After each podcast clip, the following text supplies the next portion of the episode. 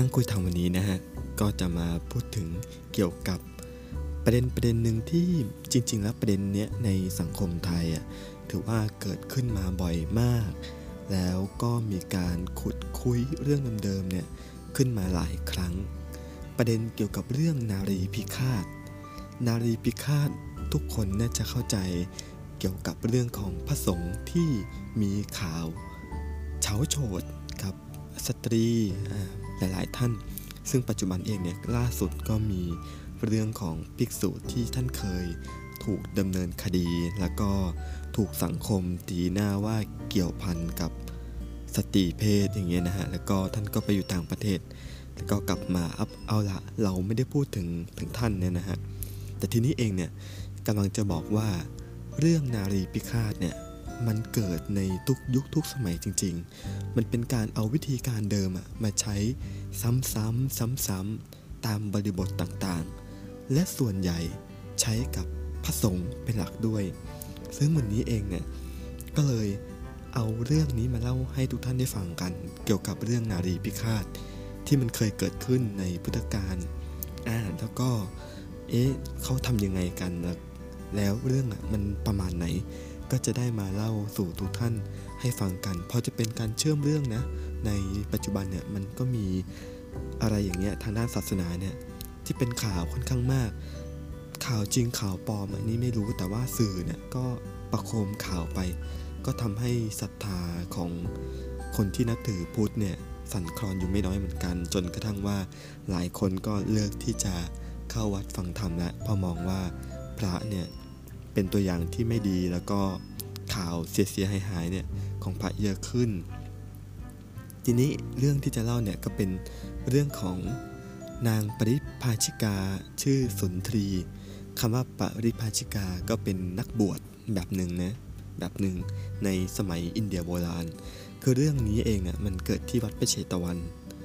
นางสุนทรีเนี่ยก็เป็นปริภาชกนักบวช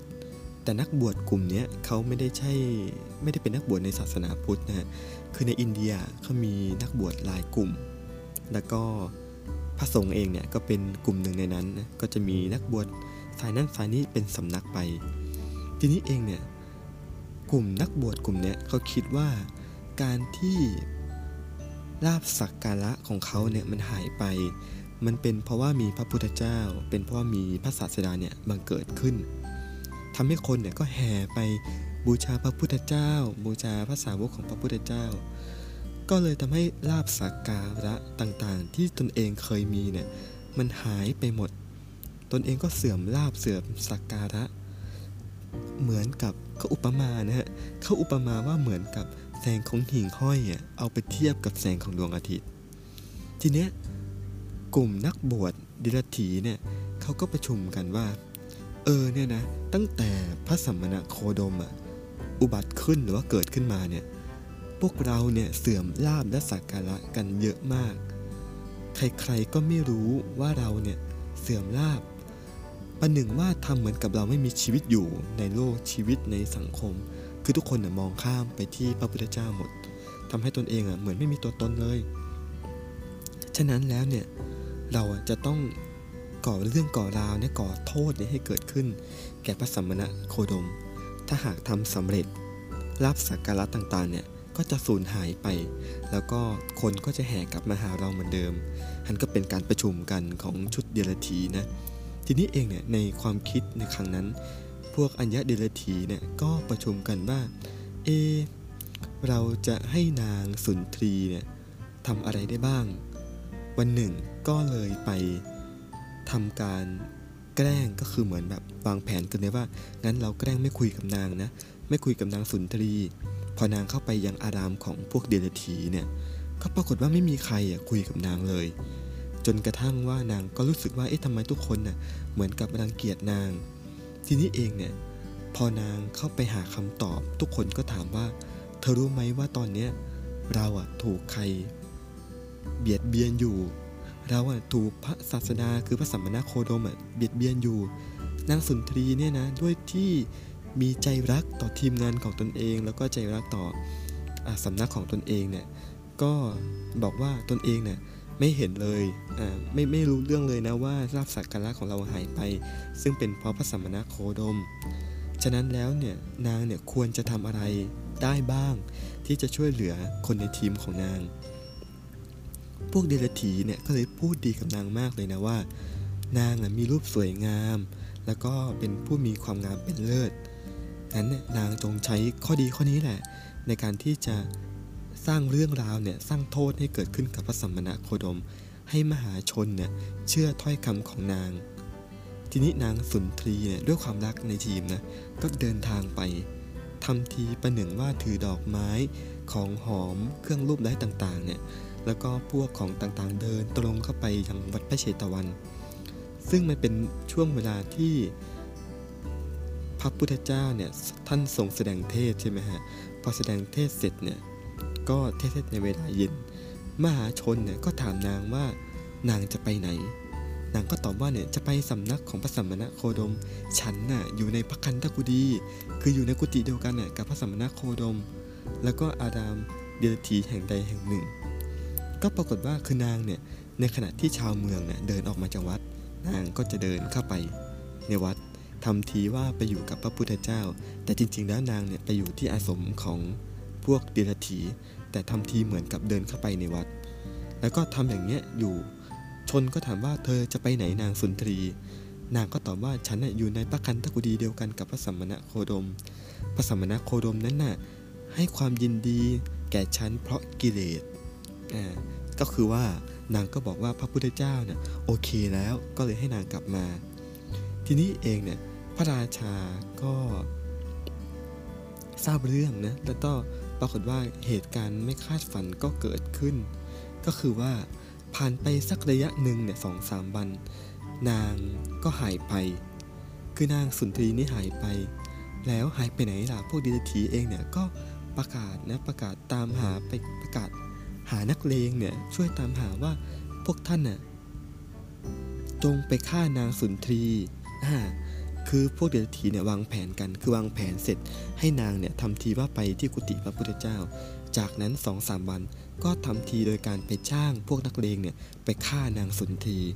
แล้วให้เอาศพของนางสุนทรีเนี่ยไปหมกเอาไว้ระหว่างกองหยากเยื่อคือกองขยะแล้วก็กองที่เขาไปทิ้งพวกดอกไม้ใกล้ๆกับกุฏิของพระพุทธเจ้าทีนี้เองเนี่ยนักเลงก็ทำไปอย่างนั้นนางก็ตายเรียบร้อยพอตายไปสักระยะพวกเดรัจฉีเองเนี่ยก็โกลาหลประกาศกึกก้องว่าพวกนางเนี่ยไม่เห็นนางสุนทรีเลยแล้วก็ไปทูลถามพระราชาพระราชาก็ถามกลับมาว่าแล้วพวกท่านน่ะสงสัยที่ไหนล่ะพวกนักบวชนอกศาสนาเนี่ยก็บอกว่านางสุนทรีเนี่ยอยู่ในวัดพระเชตวันสิ้นวันหนึ่งเท่านั้นพวกอาตมาภาพไม่ทราบว่าเป็นความเป็นไปของนางเนี่ยในวัดพระเชตวันเลยพระราชาก็เลยทรงอนุญาตว่าโอเคถ้าท่านน่ะสงสัยวัดพระเชตวันก็ไปค้นดูเถิดพวกอุปถาของตนน่ะก็ไปวัดพระเชตวันก็ไปค้นไปเจอศพของนางเนี่ยที่กองหยากเยื่อหรือว่ากองดอกไม้พอเจอเสร็จก็คิดว่าโอ้เราอ่ะจักปิดปกปิดกรรมลามกของพระศาสดาที่ทำก็คือว่าพระในวัดว่าเนี่ยปกปิดกรรมลามกของพระพุทธเจ้าแล้วก็เอาศพของนางเนี่ยมาหมกเอาไว้เพื่อที่จะปกปิดใช่ไหมสุดท้ายแล้วเนี่ยพวกเดรัจฉีเนี่ยก็แห่กันแห่ศพของนางสุนทรีเนี่ยไปตามเมืองแล้วก็เป่าประกาศเป่าประกาศว่าเนี่ยนะนางสุนทรีเองเนี่ยถูกลูกน้องของพระพุทธเจ้าเองเนี่ยทำร้ายเพราะว่ากรรมของนางเนี่ยก็คือนางเนี่ยอยู่กับพระพุทธเจ้าแล้วก็สุดท้ายแล้วเนี่ยนางโดนฆ่าก็เที่ยวด่าภิกษุไปในทั้งภายในพระนครแล้วก็นอกพระนครก็คือสมัยก่อนมันไม่มีโซเชียลมันไม่มี Facebook งั้นสมัยก่อนเนี่ยการที่จะ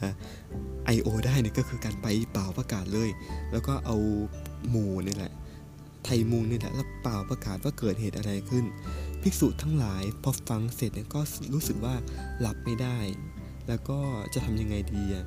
ซึ่งพระพุทธเจ้านะฮะท่านก็เลยบอกว่าผู้มักพูดคำไม่จริงเนี่ยย่อมเข้าถึงนรกหรือแม้ผู้ใดทำแล้วกล่าวว่าข้าพเจ้ามิได้ทำชนแม้ทั้งสองนั้นเป็นมนุษย์มีกรรมเลวทรามและไปในโลกอื่นแล้วย่อมเป็นผู้เสมอกันทีนี้เองเนี่ยพ ระท่านก็รู้สึกว่าเออมันไม่เป็นธรรมต่อพระพุทธเจ้าอ่ะพระพุทธเจ้าท่านไม่ได้ทำอ่ะจะทำยังไงดีก็ปรากฏว่าสุดท้ายแล้วท่านพระพุทธเจ้าเองเนี่ยก็เลยให้พระไปประกาศความจริงอ่าก็ใช้โซเชียลนะโซเชียลคือใช้สังคมประกาศความจริงว่าจริงๆแล้วเนี่ยมันไม่ได้เป็นอย่างนั้นเราก็ไปประกาศคำที่พระพุทธเจ้าบอกว่าบุคคลที่พูดคำไม่จริงย่อมเข้าถึงนรกก็ประกาศประกาศประกาศไปอย่างนี้เนี่ยนะฮะทีนี้เองเนี่ย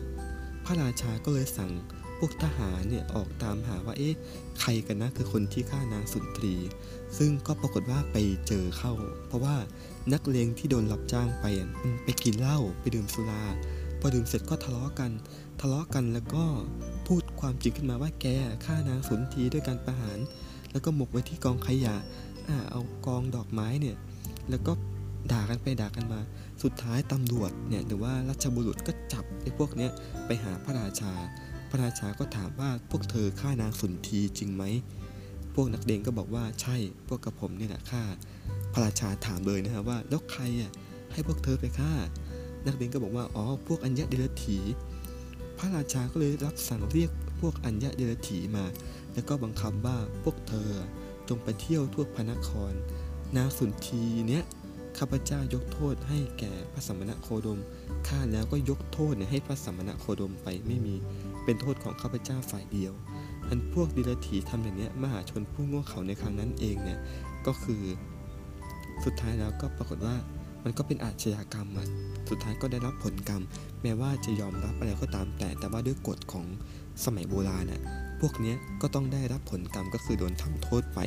เราจะเห็นว่าจากเรื่องที่เล่ามาของนางสุนทรีเองเนี่ยซึ่งก็เป็นเรื่องในธรรมบทที่ปรากฏในพระไตรปิฎกเนี่ยนะฮะในทั้งในอัจฉริอัตถกถาว่าเออการที่ใช้ผู้หญิงเนี่ยเป็นเครื่องมือในการทำลายพระสงฆ์แต่ในสมัยอดีตเนี่ยก็คือทำลายพระพุทธเจ้าเลยและปรากฏว่าก็มีการเนี่ยพอทำเสร็จก็ไปประกาศไปโพลธนาว่าเนี่ยอย่างนั้นอย่างนี้พระพุทธเจ้าทำอย่างนั้นอย่างนี้เพื่อที่จะให้คนเนี่ยกลุ่มที่ยังไม่ศรัทธาศาสนาพุทธเนี่ยหรือว่ากลุ่มที่กลางๆฟังเสร็จก็เออทำไมพระพุทธเจ้าถึงทำอย่างนี้แล้วก็ไม่เลื่อมใสซึ่งพระพุทธเจ้าเองอ่ะตัวที่ท่านถูกว่าท่านก็ไม่ได้ไปประกาศนะว่าท่านน่ะไม่ได้ผิดไม่ได้ทำแต่สุดท้ายแล้วเนี่ยสาวกน่ะก็คือลูกศิษย์ของท่านเองน่ะก็ทนไม่ได้ที่อาจารย์ของตนเองน่ะถูกมองอย่างนั้นก็ไปเป่าประกาศแทนก็ใช้โซเชียลเนี่ยแหละในการเป่าประกาศไปบอกความจริงแล้วก็ไปบอกผลของความจริงซึ่งมันเป็นเรื่องของกฎแห่งกรรมว่าทำยังไงก็ต้องได้อย่างนั้นใครที่โกหกนะใครที่ทำร้ายคนอื่นน่ะสุดท้ายแล้วอ่ะเขาเหล่านั้นเองนั่นแหละจะถูกกรรมลงโทษคือบาปตกนรกอะไรว่ากันไปฉะนั้นเรื่องนี้เองก็เลยเป็นอุทาหรณ์เป็นสิ่งที่น่าสนใจว่าเออข่าวพุทธศาสนาที่เกิดขึ้นในปัจจุบันน่ะโดยเฉพาะข่าวพระสงฆ์เราเองที่เสพสื่อโซเชียลซึ่งถือว่าเป็นสื่อที่เป็นกระแสหลักหมายถึงว่าคนใช้เยอะมากข่าวมันค่อนข้างเร็วอ่ะเราอ่ะจะเป็นชาวบ้านกลุ่มไหนจะเป็นชาวบ้านกลุ่มที่เชื่อเลยหรือว่ารอฟังเหตุผลแล้วก็ตามหาความจริงหรือเปล่าซึ่งแน่นอนฮะการตัดสินกับทุกเหตุการณ์น่ะมันอยู่ที่เราแม้ว่าข่าวข่าวนั้นเองจะดังแค่ไหนจะถูกประโคมแค่ไหนแต่การตัดสินถูกผิดอ่ะมันก็คืออยู่ที่เราฉะนั้นแล้วเราเป็นผู้มีการมีอำนาจในการตัดสินก็ต้องดูให้ดีว่าข่าวนั้นน่ะมันมีที่มาที่ไปยังไงเพราะสุดท้ายแล้วถ้าหากเราตัดสินผิดพลาดนี่นะมันก็เท่ากับว่าเราตัดสินคนหนึ่งอ่ะตัดสินชีวิตเขาเลยว่าเขาเป็นอย่างเงี้ยเหตุการณ์หลายครั้งที่เกิดขึ้นต้องบอกว่ามันน่าสงสารเนาะสงสารสิ่งที่เกิดขึ้นกับพุทธศาสนาอย่างเช่นพระผู้ใหญ่อ่ะโดนเรื่องของคดีเงินทอนวัดอะไรอย่างเงี้ยโดนเข้าคุกไปปรากฏว่าท่านอยู่ในคุกเรียบร้อยถอดจีวรจีวรของท่านแล้วเขาก็ตัดสินตอนหลังว่าท่านไม่มีความผิดใดๆเลยบริสุทธิ์เอ้าแล้วเราก็งงว่าแล้วสิ่งที่ทำไปทั้งหมดอ่ะคือทำอะไรแล้วใครจะรับผิดชอบคือเอาพระไปเข้าคุกแล้วสุดท้ายบอกว่าบริสุทธิ์อะไรอย่างเงี้ยคือมันเป็นเรื่องที่น่าสนใจมากๆแล้วก็เป็นเรื่องที่น่าตลกที่ว่าเออกระบวนการยุติธรรมในปัจจุบันเนี่ยมันมีอะไรที่มันเหมือนกับเหมือนเป็นปริศนา เสมอเสมอให้เราเห็นเนี่ยหรือแม้แต่กระทั่งคดีรับของโจรอะไรเงี้ยที่แบบพระรับปัจจัยไปแล้วก็ไปจับพระแทนว่ารับของโจรนะอย่างเงี้ยซึ่งพระก็ไม่รู้เรื่องเออก็มีคดีแปลกๆเกิดขึ้นอันคดีนารีพิฆาตก็เหมือนกันก็เป็นอีกคดีหนึ่งที่หลายต่อหลายครั้งเราได้ยินเรื่องนี้แม้แต่พระที่ท่านเพิ่งกลับมาจากต่างประเทศเนี่ยเราก็มีข่าวอยู่ช่วงหนึ่งสัก สองสาม วันที่ผ่านมาเนี่ยก็สืบเนื่องจากคดีนี่แหละนารีพิฆาตนั้นก็เลยเอาเรื่องนี้มาให้ทุกท่านได้ฟังว่ากิเลสของคนอ่ะมันเหมือนเดิมมันมีความอยากเหมือนเดิมมันมีความรู้สึกอยากจะทำลายเหมือนเดิมความหลงเหมือนเดิมมันเปลี่ยนแค่วิธีการแต่ว่าเรื่องราวหรือว่า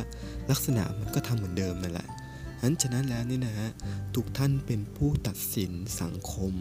ผ่านมุมมองและความคิดผ่านโซเชียลที่เราดูอยู่แล้วก็ผ่านข่าวสารที่เรารับทราบฉะนั้นแล้วเราจะต้องตรองความจริงนี้ให้ถูกต้องก่อนการตัดสินใครคนใดคนหนึ่งถ้าหากใครคนใดคนหนึ่งนั้นเป็นพระแล้วเราไปตัดสินให้ท่านผิดแต่ปรากฏว่าท่านไม่ได้ผิดอันเนี้ยมันก็จะมีผลกับเราเหมือนกันฉะนั้นแล้วตาดูหูฟังแล้วก็พิจารณานิดหนึ่งนะครับเพื่อที่ว่าเราจะไม่ได้เป็นเหยื่อของสังคมเป็นเหยื่อของโลกโซเชียลแล้วก็โลกข่าวสารในปัจจุบันนั่นเอง